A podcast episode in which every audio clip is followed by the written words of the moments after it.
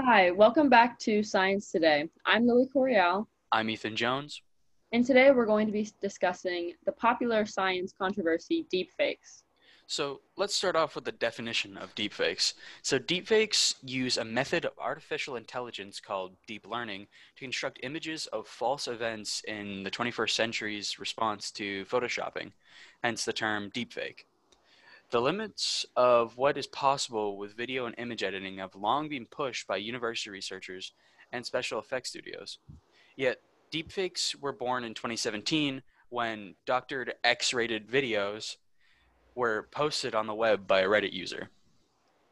Basically, deepfakes have kind of evolved into today's society to be used for um, videos for that have more of a comical effect and videos that are also meant to be used as educational for educational purposes. And some of them can even be like funny. And now we can talk about our favorite pers- our personal favorite deepfakes. Mine would probably have to be the video of Jordan Peele pretending to be Barack Obama. It's personally really funny to me, and the things he says I find extremely comedic. And what about you? Um, thank you for asking me, Ethan.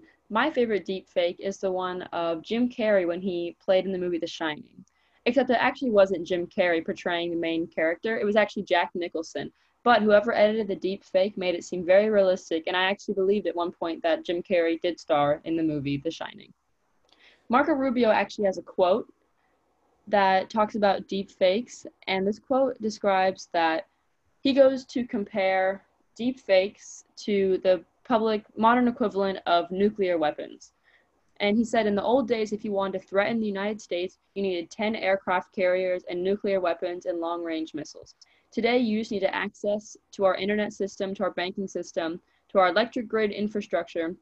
And increasingly, all you need is the ability to produce a very realistic fake video that could undermine our elections or throw our country into tremendous crisis internally and weaken us deeply. So, as you can see, deepfakes aren't anything to mess around with. They could ruin people's lives and a country. Exactly. So- I agree, Ethan. So advances in artificial intelligence could soon make it relatively easy to create convincing voice, audio, and video, referred to as deepfakes. Having a person seem to say or do something they didn't have the power to take the misinformation war to a whole new stage.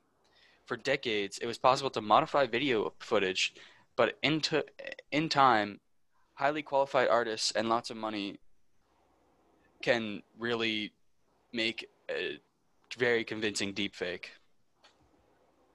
So now let's talk about how deepfakes and Frankenstein relate to each other.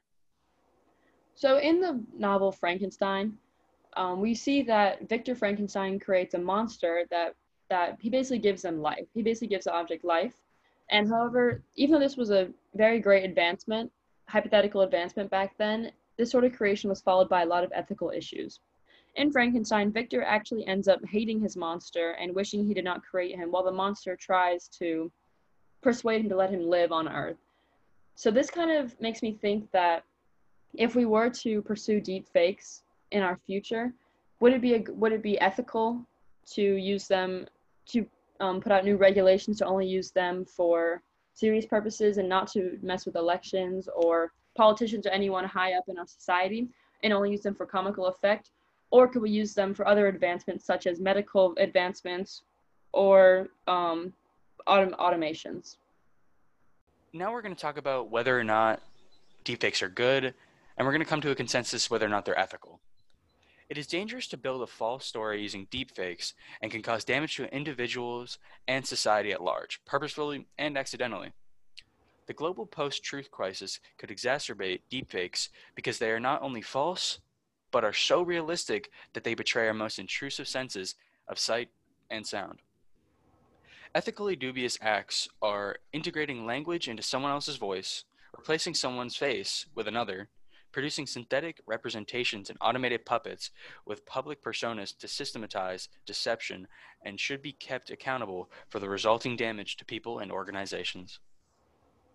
Now moving on to why deepfakes are beneficial for our society. Recently, Reuters collaborated with an artificial intelligence startup called Synthesia to create the world's first synthesized presenter-led news reports using the same basic deepfake technology to create new video reports out of pre-recorded clips of a news presenter. What was most novel about this is that by using deepfake technology, you can automatically generate video reports personalized for each individual news viewer. Also, aside from TV, deepfakes also have considerable potential in the art world. Last year, researchers at, researchers at Samsung's Artificial Intelligence Lab in Moscow were able to transform the famous Leonardo da Vinci's Mona Lisa into a video project using deep learning to show the subject of the painting moving her head, eyes, and mouth. So, Ethan, based off these conclusions and descriptions I've read to you, do you still think that deepfakes are ethical to be used in our society? Yes or no? I'm gonna have to go with no. I really don't like the idea of somebody putting their face and their words into my face and just making me say what I don't want to say. I think it's very dangerous, can be used in the wrong sense many, many times. Okay, even though I agree with that, I still do think that deepfakes could be taken to a new level and used for only beneficial, only in beneficial ways. Also, a lot of the videos they make are funny as long as they're not ruining someone else's uh, public perception. But I also think that deepfakes can be used beneficially and should be used uh, with language barriers, especially. Like, for example, news reportings or um, public interviews say they're only in one one language, um, deepfakes could take that to a whole new level and allow them to be taken and put in different languages so that people from all over the world are able to understand and take in this news reporting. So I think that even though deepfakes do have a lot of negative, a lot of cons to them, I think they have a lot of pros as well, and the pros may outweigh the cons. That is true. That could really help those who don't necessarily understand English those who are who have just recently moved here and are really struggling that could really mm-hmm. help the community and society in a whole i agree so i think that concludes our podcast. So thank you for listening to science today with lily and ethan. We are based in north carolina. Today's date is friday january 8th 2020 and i hope you have a re- great rest of your day and try to watch as many deep fakes as possible. Thank you